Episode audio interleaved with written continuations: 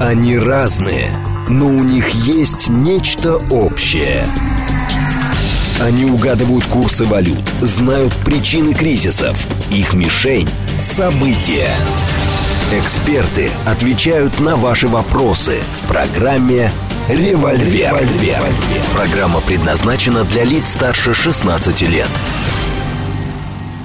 Доброе утро, дорогие друзья! В эфире программа «Револьвер» и с вами я, Константин Симонов, генеральный директор фонда национальной энергетической безопасности, профессор финансового университета. Э, сегодня я без э, Евгении, так что э, буду, буду рассказывать вам один о том, что произошло в последнее время в нефтегазовом комплексе. Ну, собственно, вы знаете, что раз в две недели программа «Револьвер» с моим участием посвящена актуальным сюжетам из э, сферы, прежде всего, нефтегазовой индустрии и в целом э, энергетики. Пишите мне ваши комментарии, вопросы. Наиболее популярная форма – это Telegram.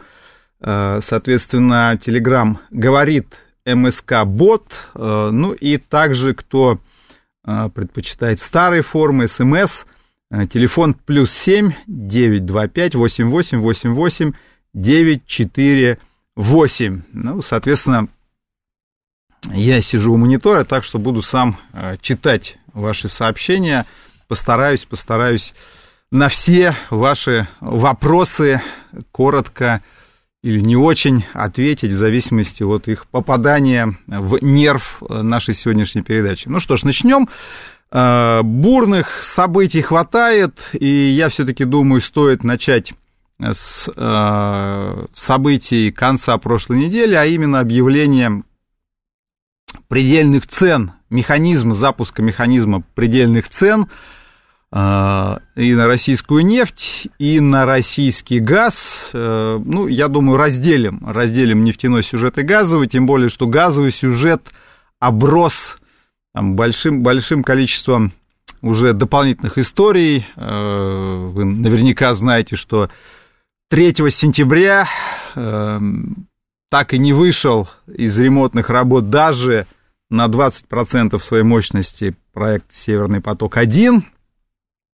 И вот так Европейский Союз застрял, как в известной песне, в этом 3 сентября, так что будем, будем э, смотреть Э, и анализировать с вами, как дальше могут развиваться события. Ну, начнем с нефти.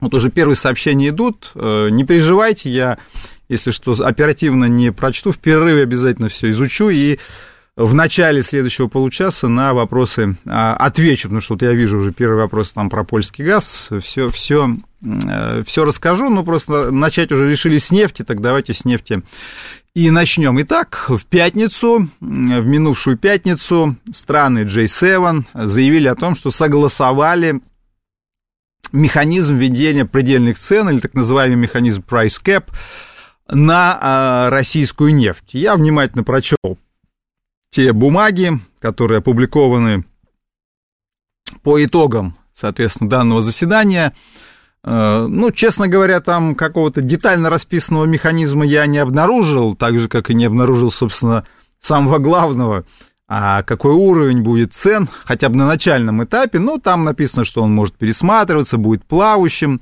и вообще сам механизм-то будет введен а, только в конце этого года, а, и вначале на нефть, потом и на нефтепродукты, а, но, естественно, очень много э, возникло нервозности и комментариев, как это все повлияет. Я много прочитал таких комментариев, что вот сейчас там э, рухнет российский экспорт, и это приведет к резкому росту цен. То есть люди, не, разбира... не разбираясь на самом деле в том вообще, что случилось, уже, естественно, начали там говорить про то, что э, российский экспорт обнулится, ну и дальше стали простые фантазии использовать, там, естественно, сколько будет стоить нефть. Но на самом деле я предлагаю все-таки задуматься о том, а, что же произошло и а, что нам на самом деле угрожает. Потому что у меня, когда я вот читаю такие апокалиптические комментарии, у меня все больше уверенности в том, что, собственно, главный расчет этой инициативы был именно на э, ее психологическое восприятие, то есть на информационное обсуждение, потому что новость разлетелась на ура, в том числе и в российских э, СМИ, и, наверное, у кого-то вызвала в России шоковый эффект. А, пока речь идет о том, что механизм price cap будет введен странами семерки. А, специально подчеркнуто в заявлении по итогам, собственно, мероприятия, что страны G7 активно призывают э, государства, ну, скажем, в кавычках, доброй воли, э, срочно присоединяться к этому механизму. Ну и, собственно, несложно понять, почему, мы тоже об этом скажем. Но давайте все-таки разберемся с тем, кто вот на сегодня зафиксировал необходимость перехода к этому механизму. Почему я об этом говорю, потому что на самом деле ситуация анекдотичная. Э, я напомню, что речь идет о том, что надо ввести лимит цен на российскую нефть. То есть получается, что вот главная идея этого механизма price cap заключается в том, что российскую нефть покупать можно, но только по определенным ценам. Ну, логика такая, что сверхдоходы Россия использует на, на специальную военную операцию, надо, соответственно, лишить Россию этих доходов, и тогда, собственно, все изменится на Украине. А, масса всякой аналитики идет западной, сколько Россия зарабатывает. А, некоторые выясняют, что Россия за эти полгода заработала денег гораздо больше, чем потратила на СВО. А чего удивляться? Собственно, понятно, что больше заработала. У нас пока и бюджет еще профицитный, хотя очевидно, что это все-таки, будем тоже откровенное явление, а, временное. А, но, тем не менее, пока, пока мы финансово держимся, естественно, благодаря нашему нефтегазовому комплексу, что тоже достаточно очевидно. Так вот, собственно, получается, что российскую нефть покупать можно, но дешево. Это уже все-таки определенный прогресс, потому что еще недавно говорилось, что российская нефть это нефть кровавая, ее брать вообще нельзя. И когда э, начали покупать нефть с дисконтом, а первой компанией, которую поймали на этом западные СМИ, была компания Shell, устроен был колоссальный скандал, э, там и в европейских СМИ, Украина, конечно, присоединилась, и, собственно, мотив был такой, что как вы можете брать кровавую нефть, пусть даже и с дисконтом. Вы что, хотите на этом зарабатывать? Нельзя, нельзя с ней работать. Теперь посыл философский основной радикально изменился. Оказывается, можно брать российскую нефть, но дешево. Ну, все-таки, мне кажется, это иное. Но самое-то интересное в том, что давайте посмотрим на страны J7 э, и их отношение к российской нефти. Соединенные Штаты Америки, главные, естественно, инициаторы э, всего этого механизма, и в целом борьбы за а, России, борьбы против российских углеводородов а, с 22 апреля действует запрет на покупку нефти и нефтепродуктов. Полный. То есть возникает вопрос, какой прайс-кэп-то? То есть вы запретили а, своим компаниям покупать, соответственно, отгружать на территории Соединенных Штатов российскую нефть и нефтепродукты. То есть, получается, вы санкции свои собираетесь отменять? Конечно, нет. Конечно, нет. А, но просто зафиксируем, что в Соединенных Штатах действует гораздо более жесткий механизм. Не то, что механизм предельных цен, а просто запрет. Запрет на а, покупку российской нефти и нефтепродуктов. Канада ввела такой же запрет. Великобритания ввела такой же запрет. В J7 есть три страны из Европейского Союза, Италия, Франция Германия – с 5 декабря Европейский Союз вводит запрет на морские поставки э, российской нефти. Франция, Италия не потребляют российскую нефть по нефтепроводам. Соответственно, Франция и Италия 5 декабря э, также запрещают Э, потреблять российскую нефть. Ну, пока нефть. Ну, собственно, механизм price cap на нефтепродукты, как я сказал, уже в следующем году распространяется, так же, как и запрет. Германия потребляет российскую нефть по северной ветке нефтепровода «Дружба», но клятвенно обещает своим партнерам, что также запретит эту поставку. эти поставки. Ну, просто э, трубопроводные поставки официально в седьмой пакет санкций не вошли, но Германия клянется, что она это сделает. Ну, хорошо, получается, что еще три страны э, с 5 декабря э, вводят полный запрет на потребление российской нефти. Ну, очевидно, что этот механизм гораздо более жесткий, чем предельные цены. Опять же возникает вопрос, так седьмой пакет санкций отменяется? Нет, конечно, он не отменяется. Получается, что, то есть, понимаете, абсурдной ситуации. Из э, семи государств шесть либо ввели полный запрет на приобретение нефти и нефтепродуктов, либо официально его согласовали, и он вступит в силу по нефти с 5 декабря, по нефтепродуктам с февраля. Возникает вопрос, а, собственно, о чем тогда сырборд-то? В чем?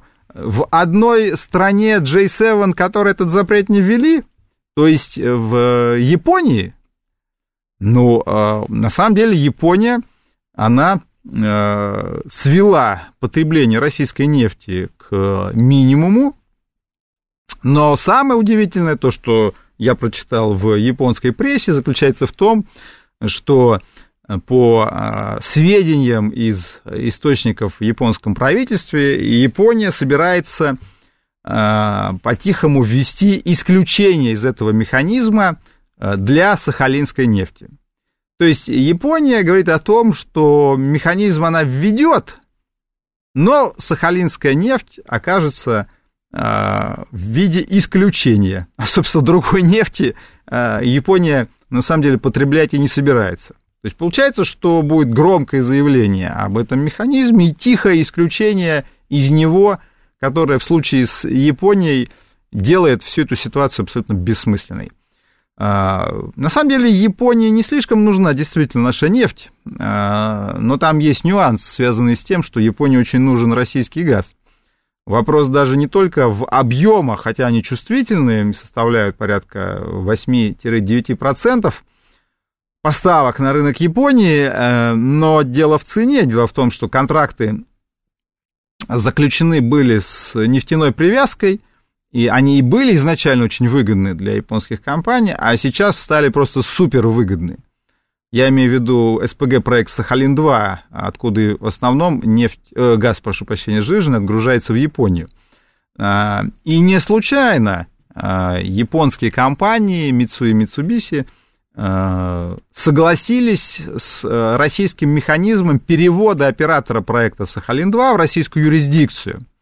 Э, было зарегистрировано ООО «Сахалинская энергия», и бывшие акционеры проекта «Сахалин-2» могли получить долю в этом ООО, которая соответствует доле в целом в этом проекте.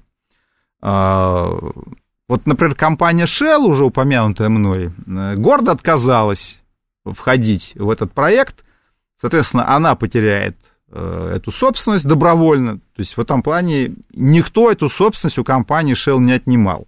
У нее была возможность войти в это ООО и сохранить свою долю. Она сама от этого гордо отказалась, э, по всей видимости, потеряет контракт, Э, который есть у нее на отгрузку СПГ со второго Сахалина, и обещает судиться с российским правительством, хотя российское правительство ничего у компании Shell не отнимало, в отличие от европейских правительств, которые очень много отняли у российского бизнеса. Я уж про государство российское просто молчу. Но так я это к чему говорю? К тому, что японские компании получили Э, согласие японского правительства войти в акционерный капитал ООО «Сахалинская энергия» для того, чтобы сохранить контракты, которые сейчас перезаключаются, на поставку СПГ. Потому что сейчас нефтяная привязка позволяет получать СПГ по очень дешевым ценам. Благодаря европейским экспериментам э, на энергетических рынках царит полный хаос. Этот хаос в том числе заключается в том, что впервые в истории человечества газ пересчете на теплотворную способность стал стоить дороже нефти просто в разы. Такого не было никогда. Газ всегда был более дешевым топливом. Причем сильно более дешевым топливом. А, поэтому неожиданно нефтяная привязка оказалась очень выгодной для покупателей. Я это к чему говорю? К тому, что Япония не спешит тоже из этого механизма price cap делать э, какую-то э, большую политическую историю, понимая, что э, Россия может на это обратить внимание, и ситуация по Сахалину будет развиваться не так, как японцы хотят. То есть в этом плане, с точки зрения стран J7, этот механизм никакого смысла не имеет вообще. Я уже объяснил, почему.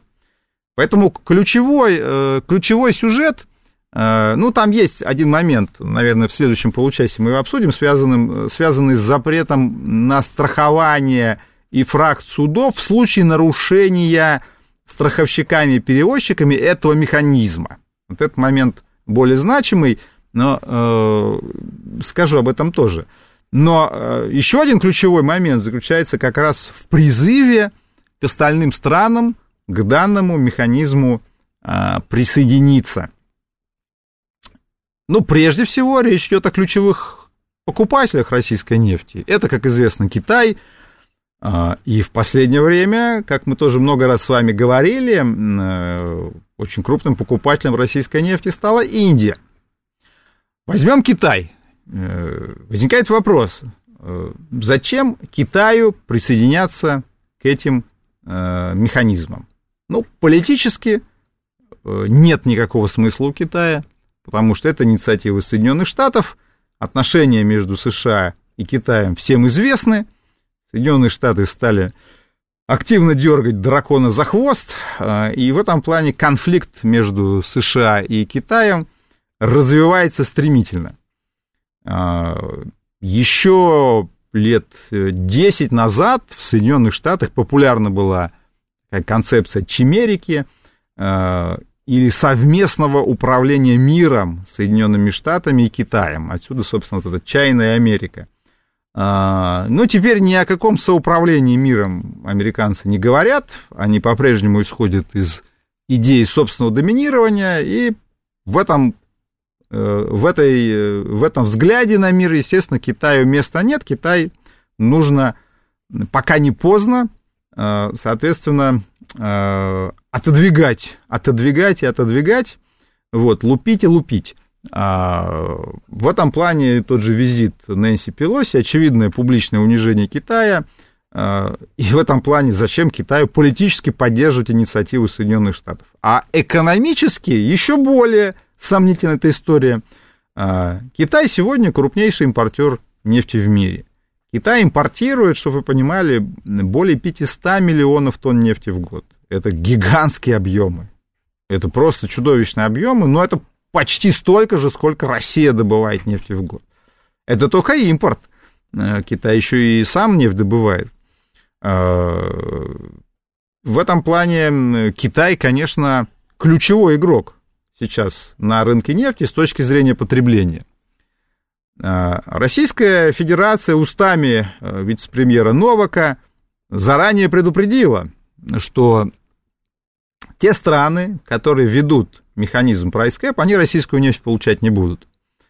А, вот тут тоже есть очень интересный момент, связанный с тем, что, опять же, не секрет, и особенно для вас, дорогие радиослушатели, потому что я об этом тоже много говорил, что да, не секрет, что российские компании нефтяные продают сегодня нефть с э, дисконтом.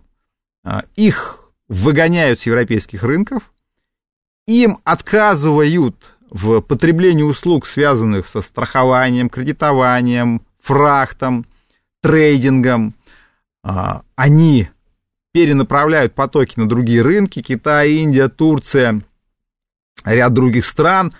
А, но надо же уговаривать э, новых покупателей эту нефть брать. Плюс надо уговаривать перевозчиков эту нефть вести страховщиков страховать. То есть в этом плане разрушается традиционная инфраструктура.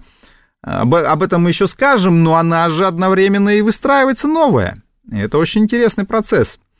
А, да, для этого приходится давать дисконт, причем э, он меняется. Вот, скажем, Bloomberg с радостью сообщает, что поставки нефти в Индию в августе упали на 18%, российской нефти на 18% по сравнению с июлем. Почему это произошло? Потому что Индия разлюбила российскую нефть? Нет, потому что наши компании стали вести переговоры относительно того, что не слишком ли большой дисконт э, мы даем индийским НПЗ. А, ну, дисконт составлял 30-35 долларов. По версии того же Блумберга дисконты сократились, немножко сократились в конце лета. Так вот, я к чему это говорю? К тому, что а, когда начали обсуждать механизм price cap, ну, говорили о том, что он будет установлен, цена предельная, на уровне 60 долларов за баррель. По большому счету это не сильно отличается от тех цен с учетом дисконта, по которым мы, например, продаем нефть в Индию. Ну, то есть это порядка все равно 70-75 долларов за баррель. А, получается, что на самом деле в реальности этот механизм, он в чем-то действует. Да? То есть мы вынуждены сами добровольно эти скидки давать. А, но одно дело, когда это делает компания частная или государственная, это ее э, как бы решение. А другое дело, когда, например, государство, предположим, Китай или Индия, вводят политический механизм, который унижает Россию, это очевидно.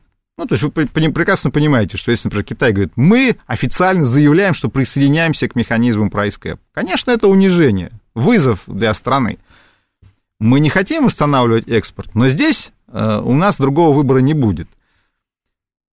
Возникает вопрос, а покупатель-то от этого выиграет? То есть э, вот здесь, поэтому на самом деле заранее Новак и делает заявление, что, дорогие партнеры, не питайте иллюзий. Если вы пойдете на публичное введение унижающего Россию механизма, мы, к огромному для нас сожалению, вынуждены будем поставки прекратить. А вот дальше как раз и наступает сценарий хаоса, цен там по 200-250 долларов, э, полный развал рынка с абсолютно неясными перспективами. Нужно ли это Китаю? Ну, конечно, нет. Нужно ли это Индии? Ну, конечно, нет. И Индию, кстати, обрабатывают э, жестче других, ну, потому что Индия совершенно неожиданно для э, коллективного Запада, как я уже говорил, оказалась очень крупным потребителем российской нефти, и наши поставки в Индию просто росли на глазах фантастическими темпами. Это просто открытый для нас новый рынок.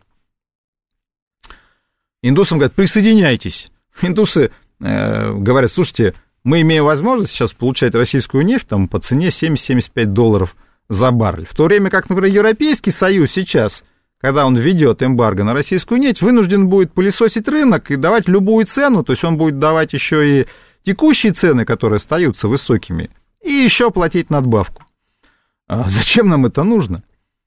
Ну, то есть, в чем экономический смысл для Индии э, присоединяться к этой истории, а, а еще и в перспективе получить цену там, в 200-250 долларов, которая просто уничтожит экономики э, в том числе и Индии, и ряда других стран. То есть это будет настоящее безумие, э, в которое пытаются затянуть э, мир.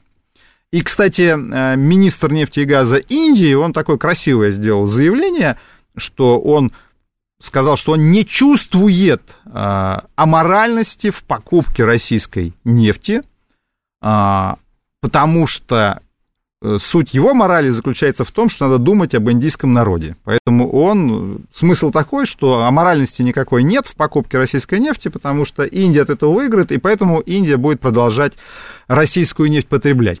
Ну, давайте сделаем паузу, послушаем новости и через несколько минут продолжим. Они разные, но у них есть нечто общее – они угадывают курсы валют, знают причины кризисов. Их мишень – события. Эксперты отвечают на ваши вопросы в программе «Револьвер». И снова здравствуйте. Продолжаем э, программу «Револьвер». Э, с вами Константин Симонов, э, директор Фонда национальной энергетической безопасности, профессор финансового университета.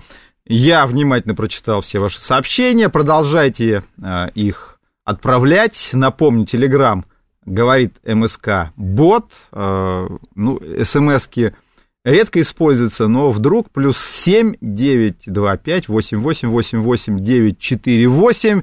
Ну, много комментариев, э, вопросов мало, э, поэтому, ну, комментарии, спасибо, что поддерживаете мою точку зрения, потому что ироничный, но не в мой адрес, а в адрес как раз авторов механизма Price Cap.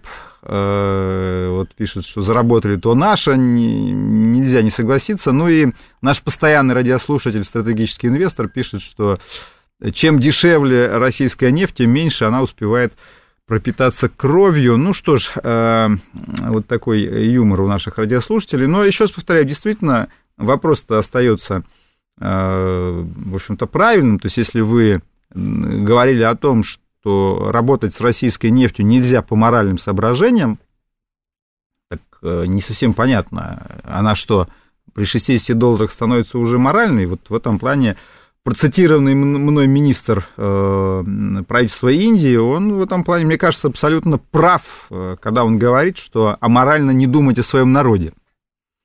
А думать о своем народе, в его понимании, морально. Вот, поэтому выгодно Индии покупать российскую нефть с дисконтом, она это будет делать.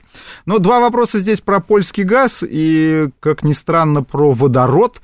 Вот, и вот сейчас продолжают поступать вопросы вот про Украину и ее хранилище. Я попробую на эти вот поступившие вопросы ответить, когда мы до газовой темы дойдем, а дойдем мы до нее очень скоро. Но все-таки хотел бы завершить наш нефтяной э, блок. Итак, мы видим, что убедить присоединиться к этому механизму другие государства очень сложно, и пока не получается, и как бы обработка Индии пока тоже успехов не дает, а явно это ключевая страна, потому что я напомню, что а, премьера а, специально звали на саммит G7 в Баварии, обрабатывали его, соответственно, на все мероприятия индийских руководителей зовут и обрабатывают их, но вот, собственно, свежее заявление, которое я привел. Возвращаюсь к теме запрета э, на э, страхование и э, фракт судов, если страховщик или судовладелец нарушает механизм прайскэп. Вот это, наверное, самое все-таки интересное, ну, помимо попыток присоединить другие страны к этой истории, о чем мы говорили. Итак, что предполагается сделать? Страны G7 предполагают, что они заявят, значит, дорогие судовладельцы, дорогие страховщики, вы должны будете предъявить контракты, где будет прописана цена, соответственно, этой нефти,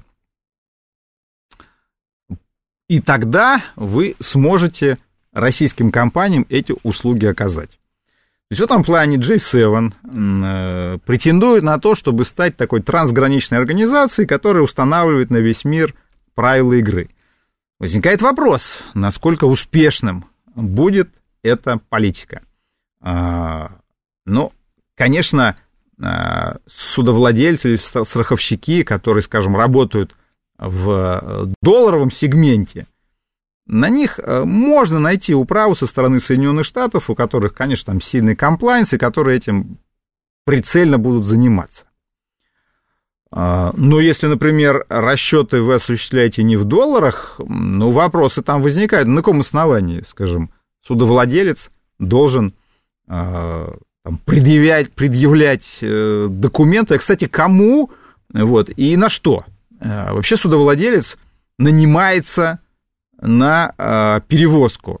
Допустим, я нефтяная компания российская, я нахожу клиента, допустим, в Индии, НПЗ – а, соответственно, э, я нахожу перевозчика, он перевозит нефть, э, я у него покупаю услугу фрахта судна. С чего я обязан ему показывать контракт свой? Это тоже большой вопрос. Что будет показывать перевозчик? А, и вот тут самое интересное заключается в том, что, на самом деле, кстати, э, вот если мы берем западных страховщиков, они давно уже под санкциями и с Россией не работают. Ну, например, группа Lloyds, которая страховала нас Э, десятилетиями отказалась работать с российскими компаниями. Но вот тут-то и возникает, э, на самом деле, возникает колоссальная ниша для того, чтобы мы сами э, заполнили ее. И вот тут я возвращаюсь к своему давнему тезису о том, что пока мы 20 лет несем эту чушь на тему ресурсного проклятия, на тему того, что надо срочно заняться структурной перестройкой нашей экономики, разрушить наш нефтегазовый комплекс, который держит нас за ноги, не дает им развиваться. Вот вместо того, чтобы нести вот эту всю ахинею, а, несколько десятилетий и несколько поколений наших управленцев все это продолжают повторять, вместо этого лучше было бы оглянуться вокруг и посмотреть, какие возможности создает нефтегазовый комплекс. Ну, я неоднократно говорил, что я вовсе не против того, чтобы помимо нефтегазового комплекса в России было что-то еще. Но я никак не могу понять, почему для того, чтобы появилось что-то еще, надо уничтожать нефтегазовый комплекс. Соединенные Штаты на порядок больше нефти добывают, чем мы, больше газа на порядок, чем мы. А, и возможности, которые нефтегазовый комплекс создает, они же, вот они сейчас появляются. Ну хорошо, создайте своего страховщика и страхуйте эти перевозки. Финансовые институты создайте, которые будут этим заниматься. Ну, наконец, а кто мешает создать нормальные судовладельческие компании, и кто мешал это сделать 20 лет назад? Почему 50% российской нефти перевозят греки? Почему это происходит? Э, что, вот, что плохого в том, что если бы мы сумели создать нормальную или сохранить, или там преобразовать, как угодно скажите, судостроительную отрасль, строить суда и иметь свой нефтеналивной флот? Это э, увеличило бы проклятие или что? А, ну, может быть, сейчас хотя бы мы к более здравой экономической политике начнем переходить. Не знаю. А, по крайней мере, а, те страны, которые сейчас охотно берут нашу нефть, они в эту игру влезают постепенно. Появляются страховщики, появляются перевозчики, появляются загадочные для западных агентств трейдеры. Я вот внимательно читаю Bloomberg, который тоже внимательно смотрит за тем, что происходит, он все время говорит там, что это, появился какой-то новый трейдер там, смотрите, что они творят. Значит, э, или там вот свежее тоже сообщение. Обратите внимание, пишет Bloomberg, Малайзия сейчас поставляет в Китай нефти больше, чем добывает. Ясно, что там э, смешивается российская нефть, возможно, с другой подсанкционной нефтью. Э, ну да, смешивается, наверное. А почему нет? Значит, кто-то везет эту нефть до малазийских портов, осуществляет там перегрузку борт-оборт, э, отправляет в Китай, и находятся и страховщики, вот, и финансовые структуры, и трейдеры, которые все эти сделки реализуют, потому что это огромные деньги. Если британским страховщикам они не нужны, ну, собственно, почему бы это место не занять нам? А, и, кстати, еще большой вопрос, как там поведут себя греческие судовладельцы. Я напомню, что когда вообще-то запрет на перевозку российской нефти хотели включить э, в седьмой пакет санкций еще в начале мая, громче всех завопили греческие и мальтийские судовладельцы. И они донесли этот крик до своих правительств, э, и правительства Греции и Мальты добились того, что запрет на фрахт выкинули седьмого пакета. Вот, и э, вот мне пишут, там, не надо зацикливаться на ресурсах. В Америке, помимо ресурсов, есть много еще. Там, уважаемый Михаэль. Ровно это я и сказал. А, но, понимаете, а, в Америке помимо ресурсов много есть чего еще, но это не мешает Америке нефть и газа добывать больше, чем мы. Что мешает нам добывать нефть и газ и делать что-то еще? Ну ладно, это я уже опять э, в свою, в свою э, любимую, любимую тему. Э, значит, Тут меня поправляют на порядок, значит, в 10 раз больше, дорогой ведущий. Ну, хорошо, э, ладно, поправили не в 10 раз больше, э, но в 3-4 раза больше. Это имеется в виду, что газ стал э, более дорогим товаром. А вот газ в Европе стал, как вы говорите, на порядок дороже, чем год назад, то есть примерно в 10 раз. Но давайте несколько слов все-таки о газе тоже скажем. Ту же пятницу, 2 сентября, э, голосом Урсулы фон ден Ляйен Европейский Союз заявил о том, что будет введен механизм предельных цен и на российский газ. А, Россия э, пером э, заместителя секретаря Совета Безопасности Дмитрия Анатольевича Медведева а, заявила о том, что э, Россия в этом случае перекроет поставки газа. А, ну, так и будет. конечно, так и будет. Соответственно,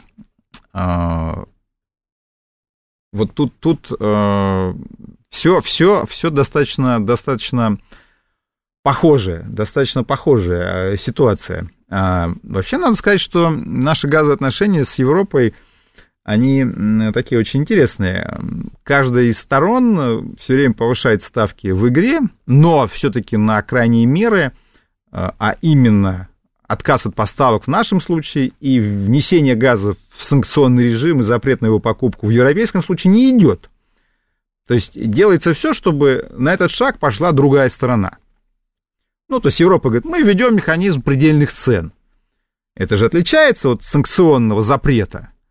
Но мы же понимаем, что тогда Россия должна будет перекрыть, э, естественно, газовый вентиль, потому что это уже механизм, нарушающий контракт и являющийся, конечно, политическим э, вызовом.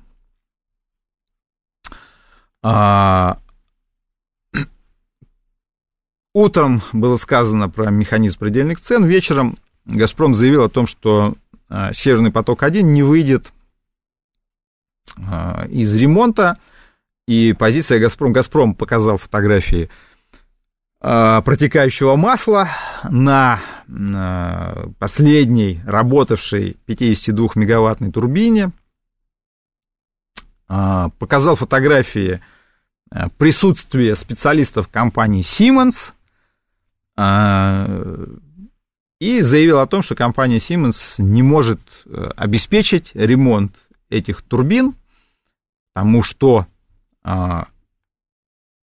отправка турбин на завод компании Siemens в Монреале, а самое главное, возвращение их в Россию, требует четкого понимания, что а, на этот механизм не будут распространены санкции Великобритании, потому что контракт заключен с дочкой британской компании Siemens, Канады, потому что завод в Монреале, ну и, собственно, Европейского Союза – а, Европейский Союз говорит, что никаких санкций нет, но Британия и Канада э, молчат, точнее, вот министр иностранных дел Канады заявил о том, что там мы эти турбины так и быть вернем, но никаких юридических, юридических э, бумаг э, так и не предоставлено. И вот начинается эта игра, кто кого, кто кого, что называется, переморгает игра с очень высокими ставками. А, каждая из сторон предъявляет, собственно, свои а, аргументы. А, Европейский Союз говорит о том, что он проживет уже эту зиму без российского газа. Вот тут как раз меня спрашивали про Польшу, и тут, понимаете, такая противоречивая картина – Каждый день э, мы слышим, с одной стороны, новости о закрытии там, той или иной фабрики, завода, о деиндустриализации в Европе, о том, что там такая ассоциация, сякая ассоциация, заявляет о том, что ужас-ужас, цены на электроэнергию растут, они должны будут закрыться.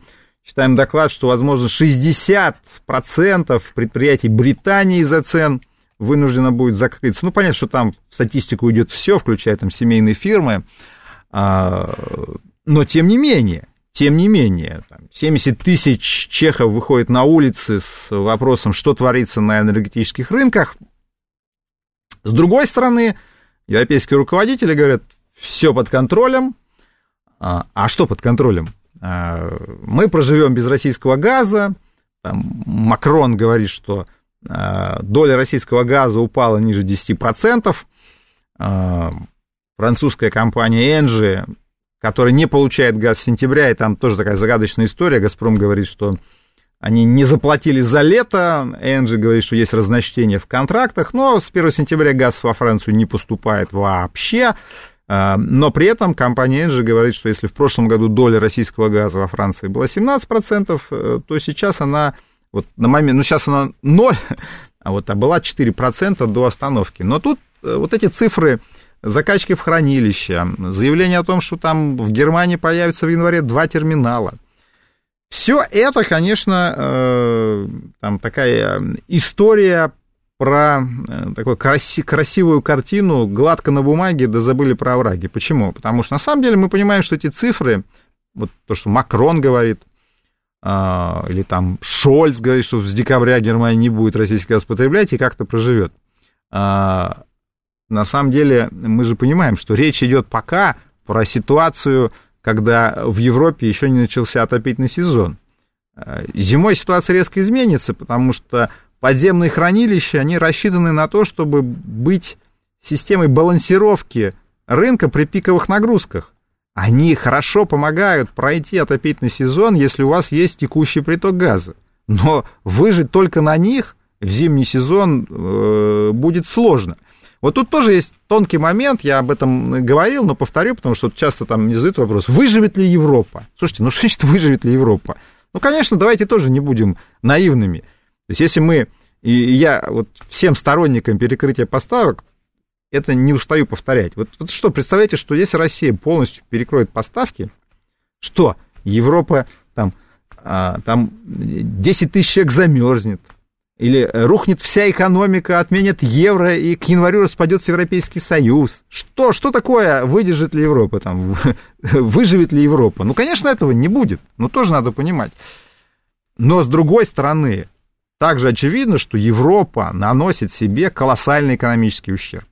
Сейчас у нее есть определенный жирок, в том числе и репутационный. Это позволяет там выделять совершенно безумные для Европы деньги на кредитование. Ну, как Германия там выделяет 65 миллиардов на сглаживание этой ситуации, на субсидии. Откуда они возьмутся? То есть, как говорила девочка Грета, у меня украли будущее. Вот это будущее воруют у европейцев на глазах. А, то есть, конечно, легко пытаться решить проблемы, когда там ты Э, десятками миллиардов евро э, субсидируешь свою экономику, называя себя при этом каким-то рыночником. Но возникает вопрос, да, какой поры тебя будут кредитовать и субсидировать. Это так же, как вопрос с Соединенными Штатами и долларом. Да, госдолг постоянно растет, мир в это играет, но когда мир все больше начнет задавать вопросы, а, а типа, а что будет дальше, то вот эта игра может прекратиться. Я думаю, что в Соединенных Штатах это, это понимают. Вот тут пишут, да, про возможное закрытие концерна БАСФ.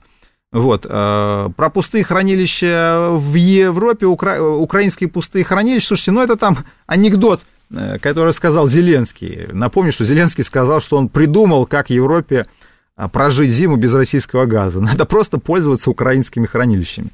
Ну, тут даже комментировать нечего. Во-первых, в эти хранилища надо чего-то закачать в начале. Во-вторых, естественно, их мощность крайне ограничена. Они тоже играли важную роль. Почему они построены на границе э, Украины и э, Европы? Потому что как раз э, это позволяло в зимний период балансировать поставки по газопроводам, в том числе и знаменитой системы Уренгой, Помара, Ужгород. Это подземные хранилища выполняют важную дополняющую функцию. Они не могут являться основой снабжение Европы газом в зимний период. Это не подвал там с картошкой, которую вы постоянно зимой э, забираете. Там есть и технические ограничения, прежде всего технические ограничения. Поэтому эти все цифры заполненности хранилищ, э, они ни о чем. Хотя, еще раз повторяю, если вы со своей стороны думаете, что там будет вот прям вообще какая-то жесть, ну, конечно, этого не, масштаба не стоит преувеличивать этой драмы, но будет очень тяжело. Да, то есть это и цены, и закрытые предприятия, и закрытые там, да, химические предприятия, и безработица, инфляция, это, это будет действительно жесть. И правительство начнут падать, вопрос только в том, кто придет на их место. Вот, если как, ну, кстати, правительство уже очень много сменилось э, в Европе, и Болгария, Эстония, и Великобритания, и Италия, я думаю, и немецкое правительство недолго продержится. Но когда вместо там э, Бориса Джонсона приходит Ли Страс, наверное, с точки зрения политического курса Британии, не слишком много что меняется из того, что интересует нас. Хороший вопрос э, задают, это зима, жесть, а что будет следующий? Э, да, здесь накопленный эффект тоже будет, потому что выйдут опять с пустыми хранилищами, и так будет продолжаться до тех пор, пока на рынке не появится альтернативные российским дополнительные объемы газа. А это не произойдет в ближайшие несколько лет. То есть в этом плане вот эти поездки Шольца, Хабика в э, Канаду, они являются анекдотом, потому что Канада только строит свой экспортный терминал. У нее нет газа на эту зиму для экспорта, не на следующую зиму. Кстати, вот вопрос про водород, ну, может, как-то отдельно проговорим, но обратите внимание, что вместо того, чтобы говорить про СПГ, Шольц говорил про зеленый водород из Канады. Хотя, э, ну, это просто как бы продажа, чистая продажа будущего, потому что никакого сейчас потребления массового водорода нет и в помине в Европе, то есть это все разговоры про будущую энергетику, которая может будет, а может нет. А, вот тут пишут про девочку Грету, спрашивают, уходит ли зеленая энергетика на запасной путь.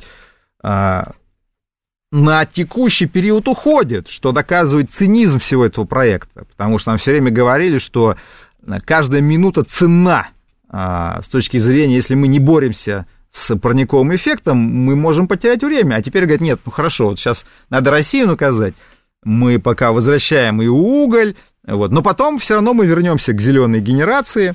А, тоже этот тезис звучит постоянно из уст европейских чиновников, что мир должен быть зеленым. Вот сейчас он по-прежнему будет угольно-газово-нефтяным, но мы вынуждены, чтобы наказать Россию, но потом мы снова вернемся к нему. Вот тут пишет некий Саня, что газа полно у других стран.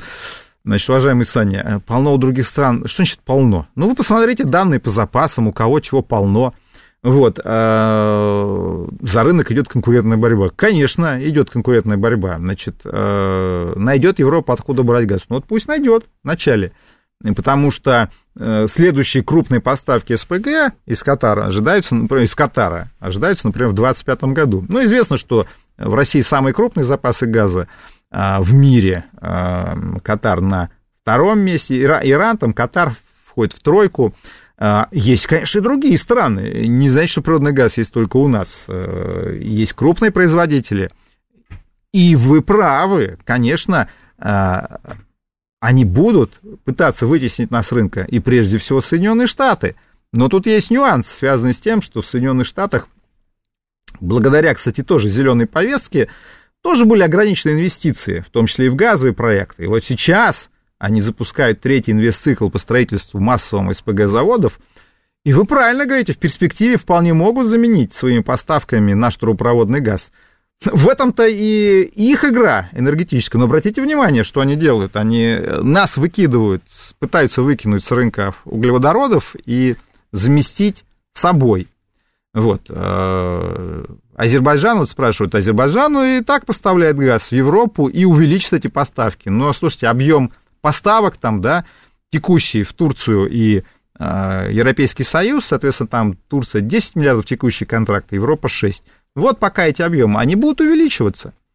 Вот, э, и э, будут, конечно, увеличиваться, но, опять же, еще раз повторяю, в прошлом году Россия поставила Европейский Союз 150 миллиардов кубометров газа. Это колоссальные объемы, и сейчас э, замещение России происходит только путем отказа от потребления. То есть это тяжелейший путь, который ведет к деиндустриализации и отказу от общества потребления, как сказал Макрон своим избирателям, готовьтесь, общество изобилия закончилось. Осталось только узнать, э, рады ли европейцы тому, что изобилия у них больше не будет. Ну что ж, наше время истекло. Спасибо вам.